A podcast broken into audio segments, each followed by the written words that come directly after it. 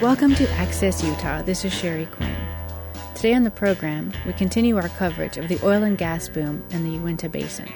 This week we are focusing on Vernal, Utah, where an article in the magazine One Earth hones in on the city's affair with oil and gas.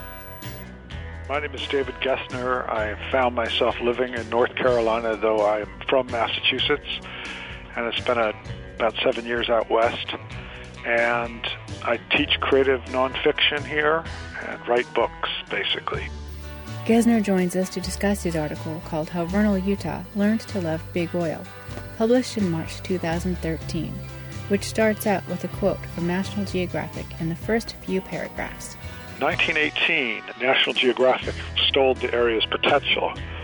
Campers and hunters and building fires against pieces of rock have been surprised to find that they ignited, that they contain oil.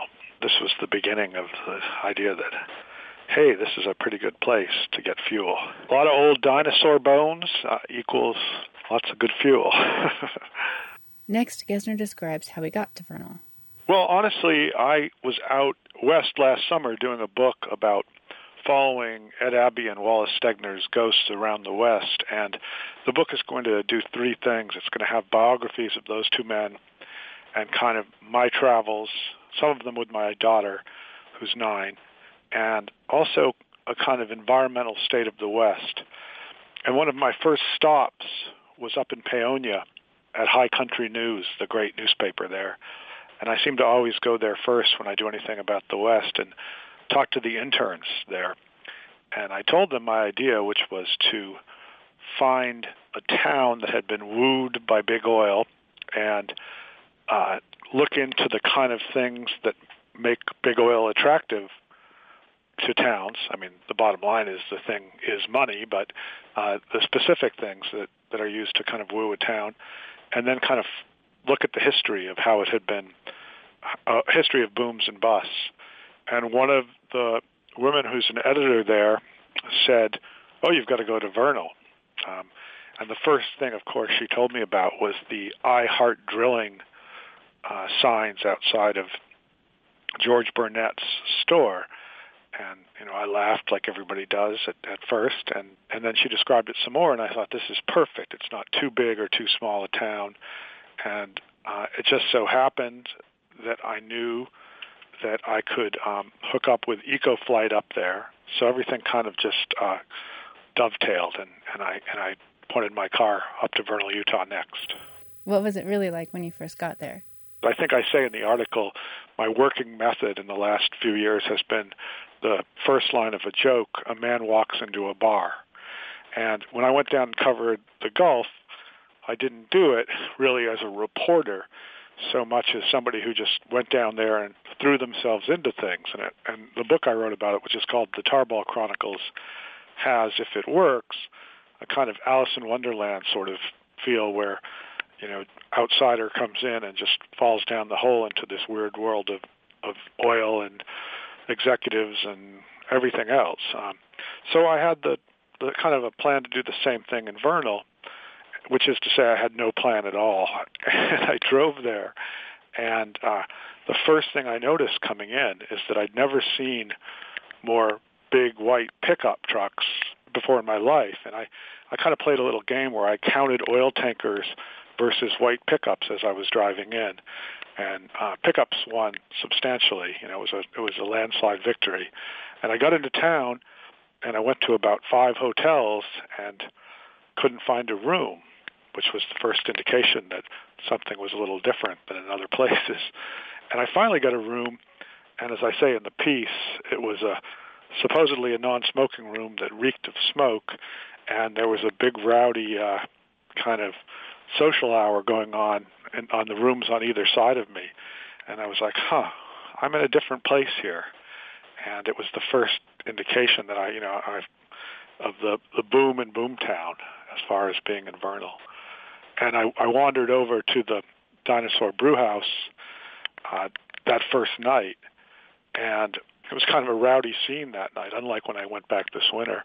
And it was really interesting. I, I got about every viewpoint on fracking you could possibly get within two hours of sitting there sipping beer. Gessner could not help but write about community events sponsored by the oil companies. I didn't get to any of the events, but it was just kind of funny to have all these all these events. Let's see, yeah, there was Petroleum Days. Uh, that's a golf tournament, and then there was a you know the weekend long country explosion uh, that was sponsored by a, make, a local maker of centrifuges and mud gas separators, and you know, and then I went over to the local tech college, which looked, I mean, it looked like it had a, a endowment similar to Harvard's. I mean, it was this beautiful, streamlined place, and uh, and there were little dioramas of oil derricks in the lobby, and and then the next stop was at the rec center, which looked like I mean I I lived in Boulder, Colorado for six years, and I never saw a rec center like that. So I was like, it wasn't a great mystery to me where the money was coming from, but there was clearly money funneling into town. And I I don't say that as an evil thing in any way. I'd rather have the town get some of it than have it all shipped back to Houston. but I mean, it was interesting to be in this pretty rural place and have it have the perks that were clearly from its relationship with, with oil and gas. Due to the oil boom, the unemployment rate in Vernal is the lowest in the state, 3.9%. I guess it's a question of um, to what what kind of job you want, but uh, but certainly the service industry booms because it's serving the oil workers, and if if you are a able-bodied person, you, you know you have a chance to get a job in the oil fields themselves. So yeah, the unemployment's very low. One of the main sources in his article is Vernal resident Herm Hoops, who left a lasting impression in preparation for our interview, I opened the magazine and plopped it down on my desk here, and there he is, and uh, with his big white beard and big smile, uh, in his house right outside of, of Vernal, where he's been since the 70s. So he's really seen a few cycles of boom and bust, and he is a kind of a local rafting legend. Uh, he repairs boats now, uh, but he gets out on on the green still all the time, and he's guided and you know he was uh, one of the first things he said to me. I, I I met him because when I went to that bar that summer and talked to people around town, everybody said, "Oh, you've got to talk to Herm Hoops. You've got to talk to Herm Hoops," and he wasn't around. And so I came back and uh, and I called him up, and he was invited me over, and I I sat um, in his living room, and, and and it was it was amazing. He just kind of opened up about the the history of the town, and one of the first things he said was, I am not saying that there should be no oil and gas exploration, but I am saying that um, we're proceeding incautiously, and there are these rivers here, and there's this ecosystem, and we have to proceed sensibly. And then he said, you know, I was here during earlier booms. When I first got here in the 70s, he said, there were cottonwoods lining the road, and it was this rustic place, and the river was and the dinosaur quarry were the, the main attractions, and he watched a boom fairly soon after that, and then he watched a bust where people's belongings were being auctioned off from storage lockers and uh, you know and and people were were really experiencing the misery of having having had something and having taken it away having had it taken away. So he seemed to have a long term perspective. You know i try to be really open in minded in the article, but of course, the honest truth is I have an environmental bias, which is a kind of long-term bias, which he probably shares, but uh, he also had a kind of understanding that, you know, if you're a high school kid who can suddenly make seventy thousand dollars, you're you might be dropping out of high school and running out to the oil fields. So I, I admired that. But you know, in the end, what I came back to is Bernard DeVoto, who wrote brilliantly in the 40s and 50s about the West and was really Wallace Stegner's mentor. I quoted him as saying, all mining exhausts the deposit.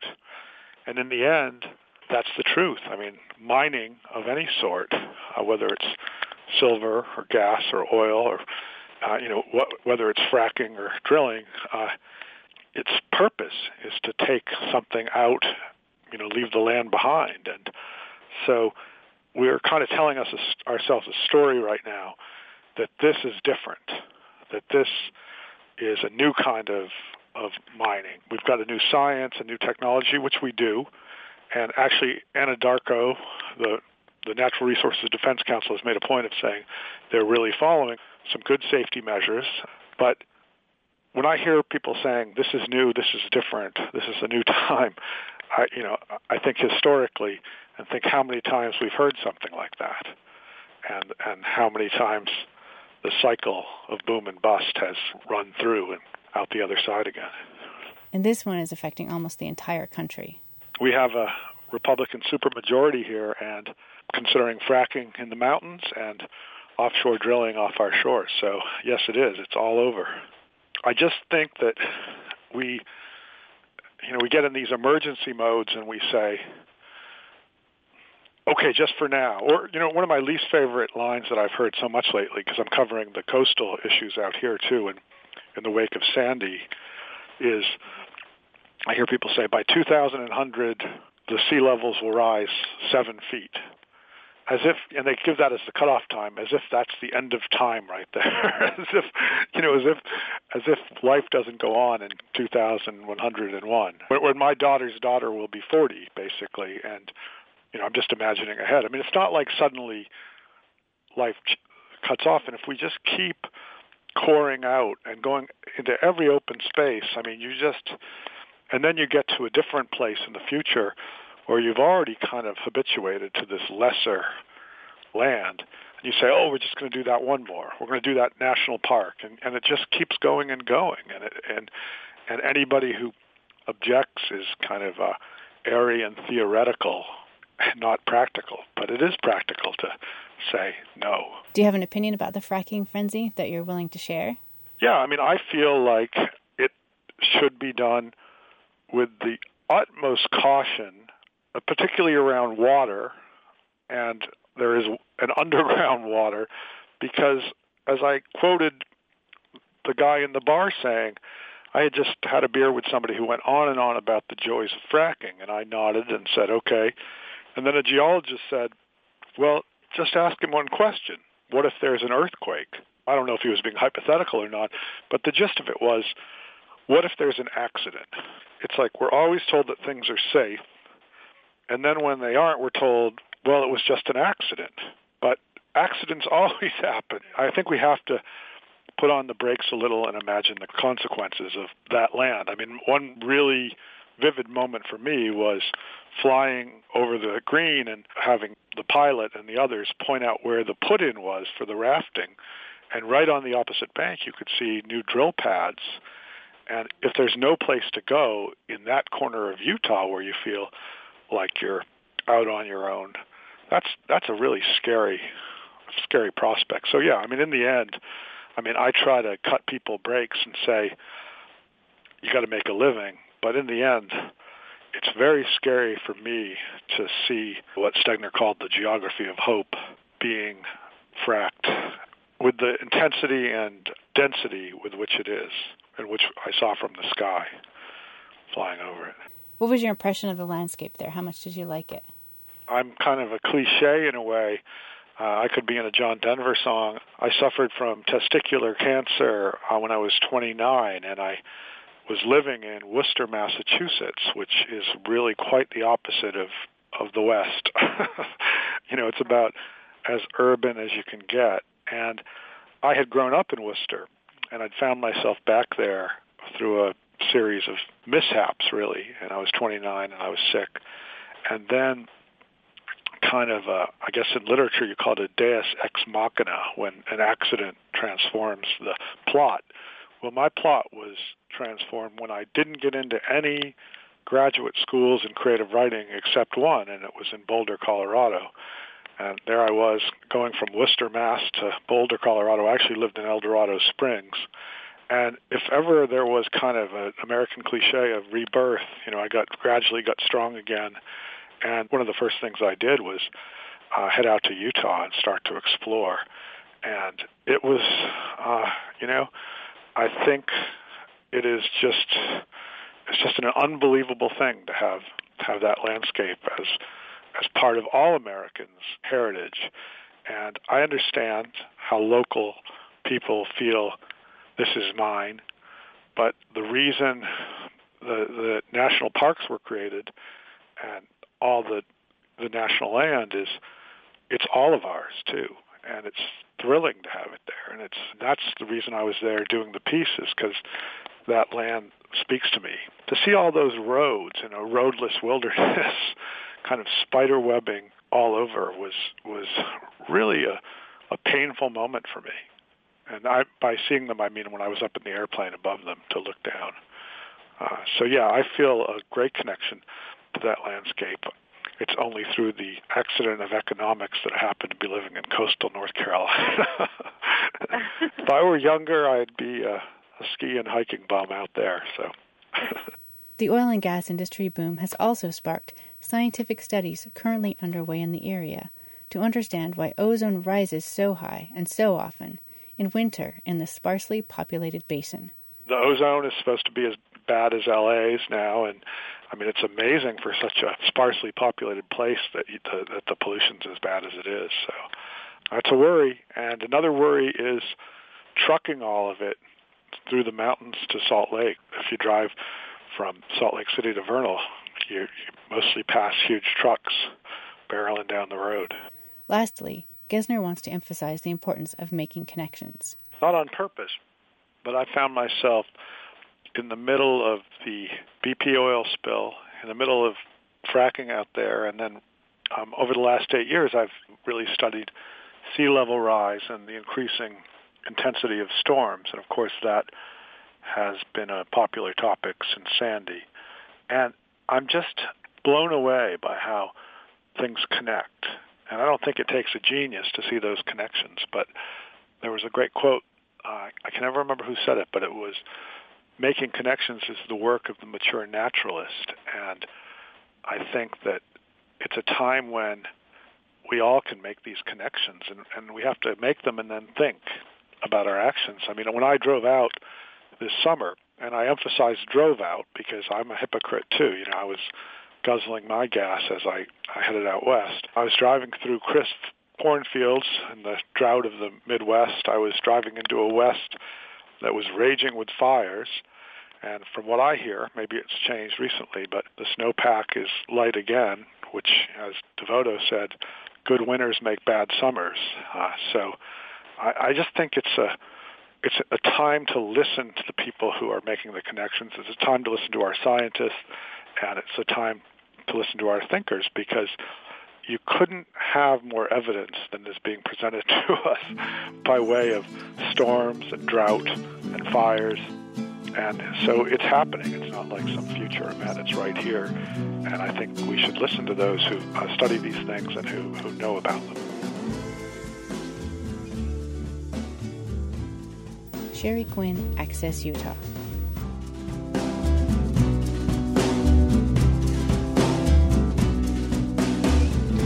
Said, let's go. If you said, I'm sick of this place, I would listen to you. I wouldn't hesitate. Support for Access Utah comes from the Utah Humanities Council, enriching cultural, intellectual, and civic life by providing opportunities for all Utahns to explore life's most engaging questions and the wonders of the human experience. Did you know that preschool children already have an intuitive number sense that relates to their later performance in school math? Research suggests that ways to improve this early number sense may include having children play multisensory computer games. This type of play may eventually help boost early math education in the U.S. Did You Know That is made possible by the USU Emma Eccles Jones College of Education and Human Services. More at cehs.usu.edu. Support for science questions comes from the College of Science at Utah State University, where graduates' acceptance rates to medical, dental, and graduate schools exceed national averages. When students and faculty learn together, discovery follows. Information is at usu.edu/science.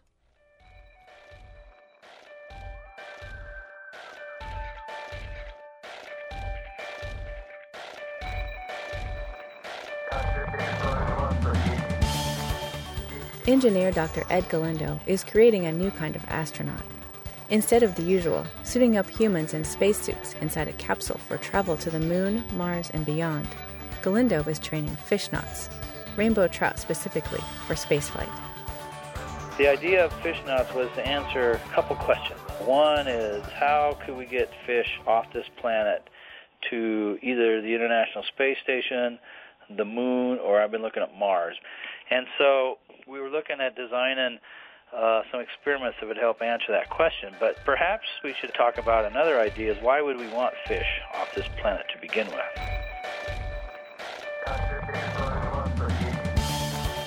Welcome to Science Questions. I'm Sheri Quinn. And I am Susie Montgomery.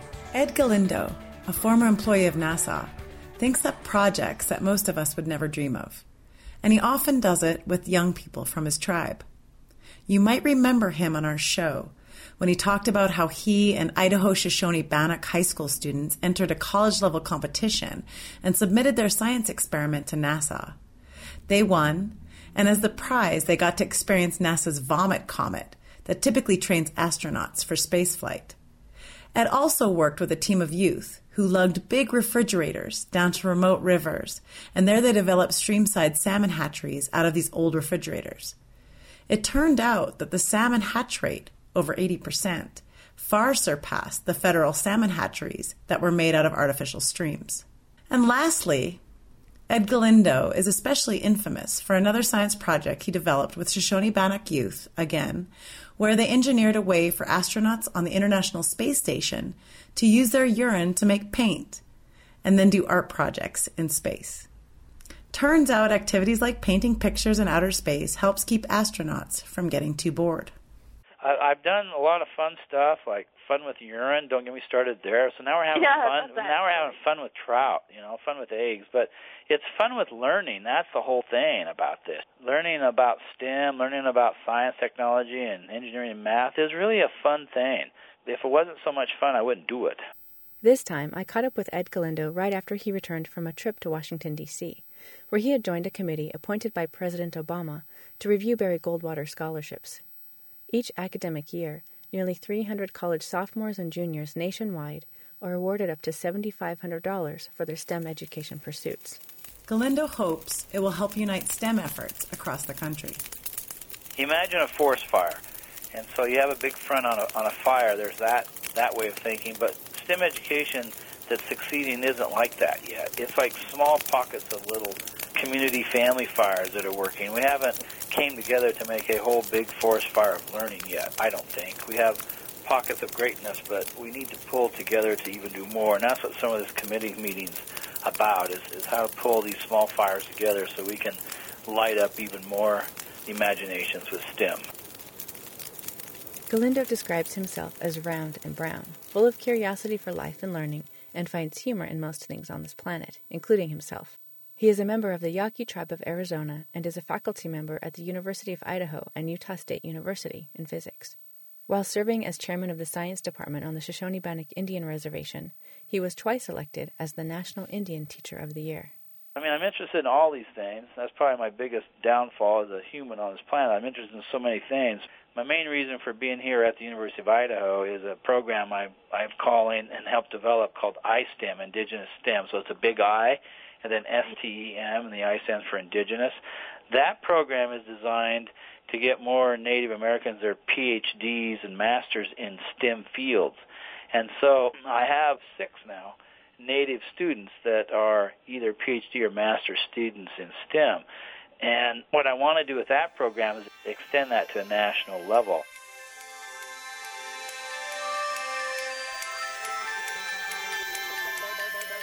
In the meantime, Galindo was working on fishnauts with 31 University of Idaho undergraduates. Students enrolled in near space engineering and spent months building equipment to launch unborn fish toward the stratosphere. With our rocket program being down right now, with the shuttle program ending, we didn't really have a good vehicle to test this out, but we do have a way of getting fish to near space, and that's with high altitude balloons. And that's what this uh, engineer class is that I'm help co-teaching is about. It's a research class where students design capsules and build instruments through the College of Engineering and, and fly them to the edge of space or near space, or a little bit over 100,000 feet, or about 17 to, to 20 miles up in the air. Uh, and then the balloon bursts and it, and the capsule comes back down via a parachute. And so that's what we decided to do with fishnauts. Again, fish knots, the term comes from astronauts when these are fishnauts. And we'd give them a ride, and we hope it was okay with them, and that they would we would recapture them back from their ride and see if they would grow. So we tried that last year for the very first time, and we was ready, and it was in May of last year, and we launched Fishnauts up, and uh, three weeks later I found the capsule. So it was it was a total disaster. we had lost our capsule. We went off course about 120 miles, and uh, and all the fish had had perished unfortunately after three weeks. That's easy to understand because it was only supposed to be a two-hour flight. And if you and I was to try to hold our breath for for three weeks, we wouldn't fare as well as those fishnauts did either. So we felt bad, but we learned about flight, and that's what we do with with space type research. Anyways, we learn when things don't go right, so we can prepare. So that was last May. This fall, when the class came together, we reviewed our notes and seen what we did uh, not so right and what we could do better, and we launched this fall. This time, we had really good success rate. Out of 50 fish knots that went up, only two didn't didn't survive after a, uh, a 24-hour return back to our lab. And then with our controls, we had 50 that just sat on our lab bench. They didn't fly either, and they we lost three of those. And so we felt, well, we can we can handle it pretty well there. And then the fish developed and kept on doing pretty well. So we felt pretty good about that. And so now we're going to repeat that experiment and we're going to fly another bunch of fish up with the idea of seeing if we can repeat those same results of how we can handle fish and get them off our planet and bring them back with the idea of let's understand that first. It seems like a simple process, but it's really hard to do. Building a capsule that, that fish can survive in and the extremes, Sheri, at about 100,000 feet, it's about a minus 60 to minus 70 degrees outside the capsule and the atmospheric pressure is really low. We're trying to see how this biological payload can survive in those extremes, and we, have had some really good luck so far. They designed a system, something like a coffee thermos, equipped with oxygen tubes and a gimbal. It's a system that will rotate and it will keep stuff upright no matter what axis it's in. So even if the capsule is, is tumbling upside down, it will rotate and keep things upright, and that's what a gimbal does but it's kind of heavy, and this balloon has certain weight requirements. So we wanted to wonder if we could do something simpler because the gimbal system with the thermos worked really well on our second flight, and we had good success. So this flight, we decided to use waterproof bags. And so imagine, if you will, uh, you're you're floating down a river and you don't want to get your cell phone wet. You put them in these waterproof bags, and that's what we're using to fly these fish in. And we we found that we can put these eggs full of water in these bags, about 500 milliliters of water in bag, and the eggs fit well in there. And we can put multiple bags in the same capsule. So where before, because of weight uh, restrictions, we could only fly 50 eggs in a thermos. Now we can fly 150 eggs in three bags. So then you may ask this question, well, gee whiz, aren't, aren't they going to freeze? Because the thermos could protect them from extreme cold. Well, inside the capsule, which they designed, is not minus 60. It gets down to about 20 degrees Fahrenheit. But what the students designed is wrapping protection around these bags full of water, and the and the water holds its thermodynamics pretty well. And so they built a chamber. We have a chamber on on campus, and then we put dry ice, and we can drop the temperature way down to simulate flight. And after two hours of flight, the bags did not freeze, and the temperature only fell about five to six degrees with the design that the students made internally. So that's what they're flying in now are waterproof bags, and we can do multiple groups that way at less weight. So with that much volume of water, the pressure is going to going to not be that noticeable in the bags. Now, if we were in a vacuum of space with no pressure at all, then that would be a different idea because pressure needs to equalize. That's what happens to this big balloon. Once we once we inflate it, at about eight feet diameter. Once it gets to 100,000 feet, it's it's about 40 feet diameter, or at least 20 plus. Depends on the on the material, and it bursts because pressure is trying to equalize itself. Water has these special qualities where, in that volume of water, and if those standard pressure we're at, even even at that extreme environment, we're still in the environment, and there's a little bit of of pressure like there would be, you know, on Mount Everest times times two on top of that thing where we're going. But still, there's still enough pressure in there where it's not it's not going to burst out because there's still pressure on our planet. So water's a great thing to work with that way. The tiny fishnauts are barely developed before their eyes when they depart on their journey. So you have these two little eyeballs looking at you for each egg that we deal with. They will be launched in a thick skinned weather balloon out of Bend, Washington, and should reach an altitude of about 100,000 feet, or 17 to 20 miles up. So, as a gee whiz figure here, most commercial altitudes, most commercial flights fly between 30 and uh, 40,000 feet. So, you know, we're going way higher than that, almost double, almost triple that, that height. The whole flight from beginning to end takes about two and a half hours. Once we recover them, we'll be able to put them in the lab and we'll know within 24 hours how many survived the initial flight or not. And we're asking, uh, could they be developed and, and could they reproduce? Because two things kind of knocked us out of the picture on a real NASA journey to the moon. One, Sheri, is if we can't find water on the moon, which which we think we can, but if we can't find water on the moon or Mars, then our fish aren't going to have a hard time to surviving. And two, if they don't reproduce and make other fish, then then they're not going to help a, a crew out very much either. And so that's the other series of questions we want to ask. Will they reproduce? Are there any type of effects like perhaps radiation that may affect how they develop? We're not sure about that. And those are some other questions we'll ask as we go through this whole process. The most important result from the project, says Galindo, is education. This is all about that. It's about science, technology, engineering, and math. And the students make everything. They're, they're not, uh, you know, other than the thermos that we bought to put them in, but they make everything else: the gimbal, the capsule, the instruments to to measure it, the the, the program to run the the things that we need to do uh, is all done by students. So there's a whole lot of education going on, hands-on STEM education going on right there. Then then we're bringing together teams, teams of people, because engineers are good with engineering, but some of them aren't good about fish physiology. But fish people are, so we have fish people on board, we have biology people on board this experiment, we have engineers on board, and hang on to your hat, Sheri, because no, you're not wearing one. We have art people involved. On board these capsules, we take pictures, and the the landscape of the earth looks so magnificent at 100,000, 80,000, 50,000 feet. And I found out the only people that were that were seeing this is the people in our class. So we decided to bring some uh, art students in so that they could help share the excitement about art and engineering and get that out to the public. And was, we had phenomenal success with that. We had our first art and engineering show. We decided to to offer these prints for sale to the public with all the money going back to the class. Fishnauts are not only about STEM education or fish food, they can be pets too humans need human things to become attached to.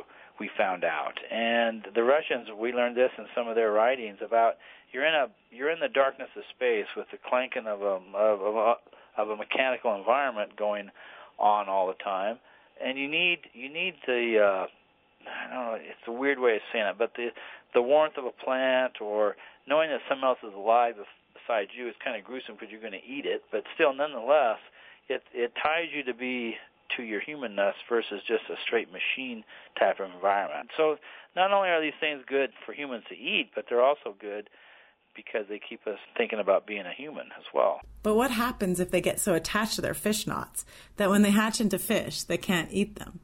Will their loneliness overcome their hunger? Obviously, Galindo wants more than fish food and companionship from the fishnauts. I want stemness out of it. I want to get stu- student teams working that have never worked together before, like biology and engineer, or fish people and engineers, and art and architect students and engineers. And then lastly, I want to understand the science part of, of how you handle these technology to to ex, to explore. Where I have problems that people want to have a colony, or they want to take over another planet, or they want to do, you know, some gravest things they've done on this world somewhere else that's what I don't really like, and I'm, I would not be in favor of that. But but I am in favor of people growing what they need to grow because I can see that helping our our home planet. What I don't see helping our home planet, again, this is just me and my soapbox. This is not, you know, reflection of of the university or NASA. It's just myself because I have a brain to think. Is that I don't agree in taking over another another colony or another civilization, another place. We've had many examples of that on our own planet, Sheri, and it hasn't worked out so well for the native people and native plants and native animals many times, and I don't think it's going to work out again on some other planet. I don't think.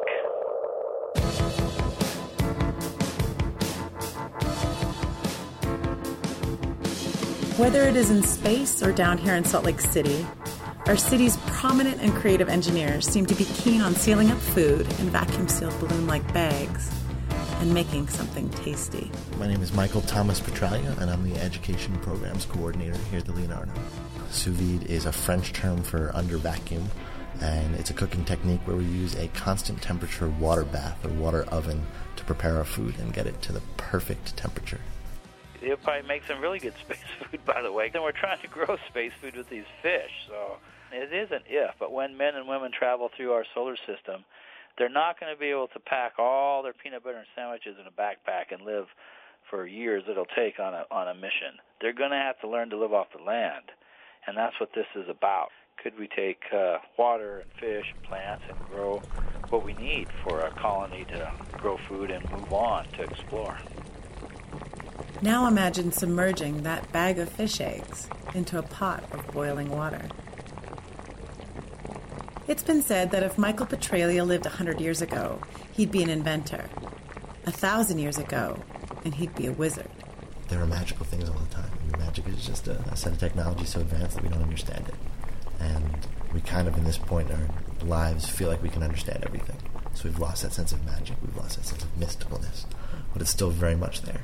there is the magic of reality. And I'd love to be a wizard. I couldn't decide whether this articulate, thick bearded 20 something wearing jeans tucked into white high tops was more scientist or artist, making him the perfect fit for the Leonardo, an art, science, and technology museum in downtown Salt Lake City where Petralia works. So, art and science have been my my passions throughout my whole life. There's always this natural overlap between the arts and the sciences. And I feel like that's one of the roles that art plays is allowing us to express really complex ideas very quickly, very easily. Michael Petralia has done a lot in his short lifetime, including attending Harvard University's School of Engineering, where he studied soft mechanism design principles. He was also a teaching fellow for a general education course called Science and Cooking From Haute Cuisine to Soft Matter Science, with lectures called things like The Science of Paella, or Working with Modern Thickeners, the main phases of chocolate and lip smacking science, crystals, emulsions, foams, and pink vanilla cupcakes. Food is uh, like our common denominator. Everybody eats, and everybody needs to prepare food in order to eat. So it's got this excellent structure to hang science onto. People understand how jello works, they just don't know what's going on at a microscopic level. So we take their everyday experiences, their observations, the things that they know, and then we just fill in the gaps and say, here's how this works. Petralia was also a PhD candidate at Harvard Microrobotics, working on a project that probably would have impressed Leonardo da Vinci. We were doing things that were like human muscle and systems that you could stretch to 10 times the original size and would still perform. Same way we can squish muscle and it still works. Um, and it was very quickly went from a engineering problem to a material science question to a chemistry question to a bio-inspired question to a mathematics question, and we were just intersecting all of these huge topics. Um, and then I, in I guess going down the rabbit hole further and further, realized that we don't have the engineering principles to work in this soft mechanical systems to work in that space. So I was working on numerical models and, and computer simulations for predicting what would happen in these structures. I stepped away from it. Was it so esoteric and engrossing that you wanted another facet of life? Is that why you uh, moved to uh, Salt Lake City? I think life just happened.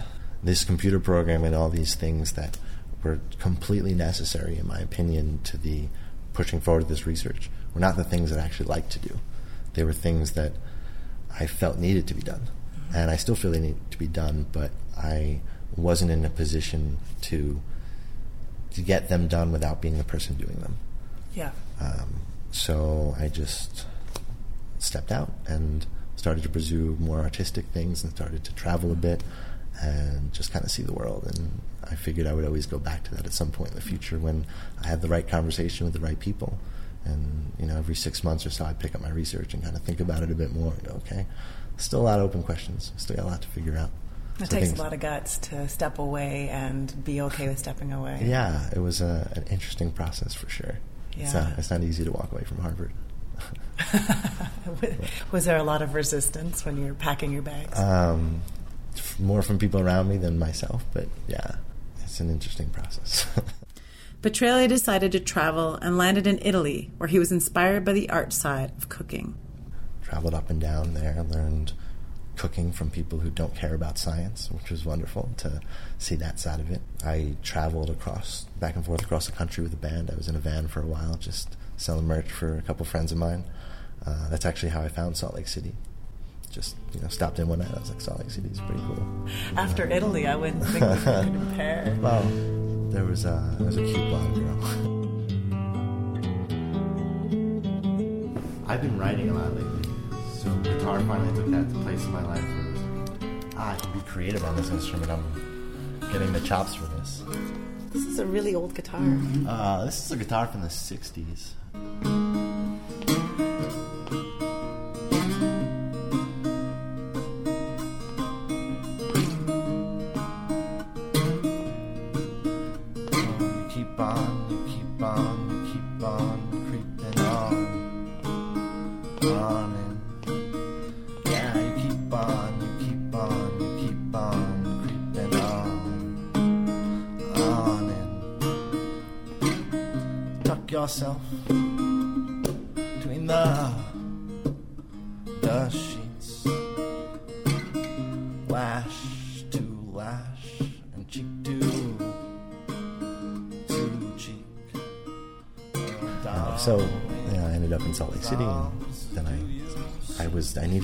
So I just Googled Science Museum in Salt Lake City, and the Leonardo popped up.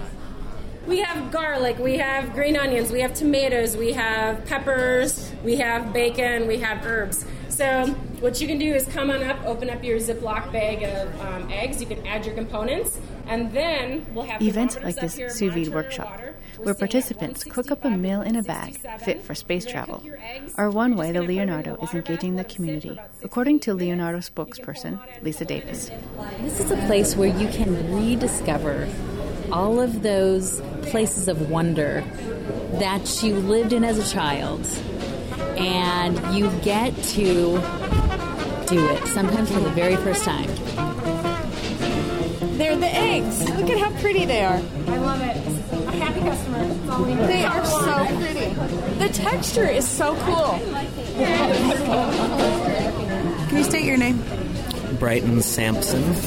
How are the eggs going down? These these are, without hyperbole, the best scrambled eggs I've ever eaten. I'm not I'm not just saying that. It's almost upsetting how good these are. And so, what are the It's like staring at the sun. I went a little simple with mine, just cheese and bacon. You think that the, the actual cooking technique is what's It has to be. Because there's no other account of this. rock and roll? Yeah.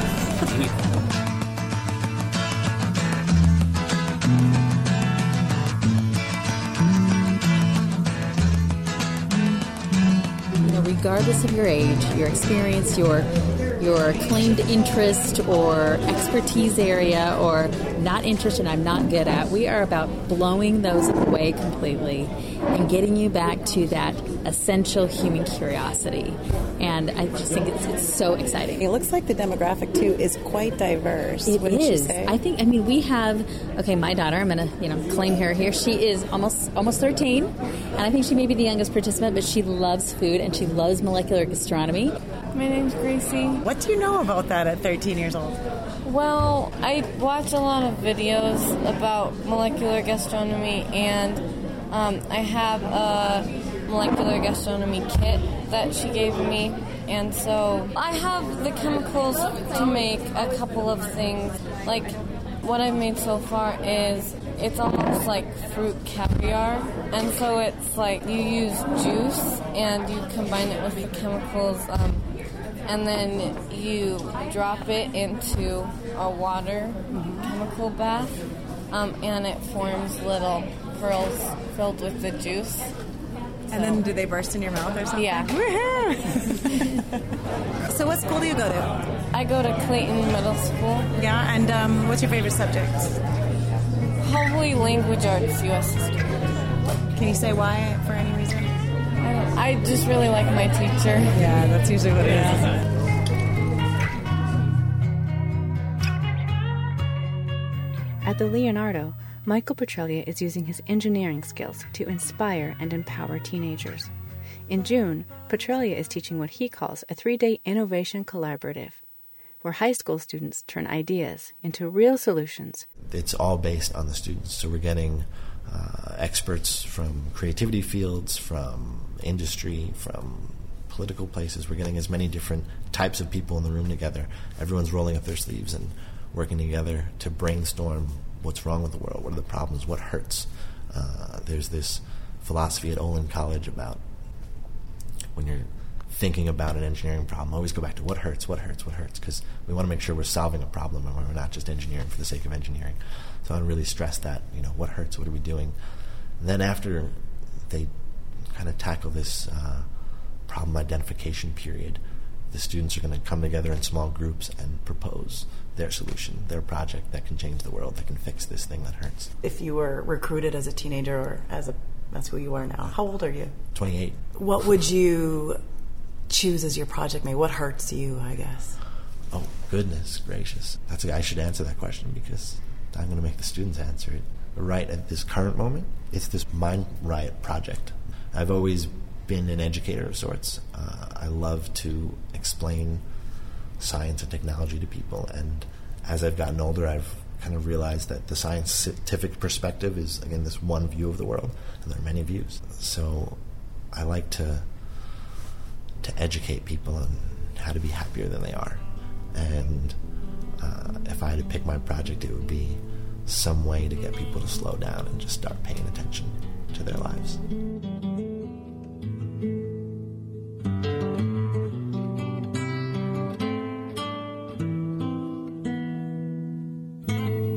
Like Michael Petralia, Ed Galindo sees the value of bringing out the art and the science, keeping an open mind and blending multiple perspectives. Galindo's fishnauts are scheduled for takeoff in their capsule modeled after the Apollo spacecraft this weekend. We will check in with the two artsy engineers soon to find out the results of their projects. Science Questions is produced by Sheri Quinn, Susie Montgomery, and Elaine Taylor. Thank you for listening want to hear a song. I'd love to. Jeez.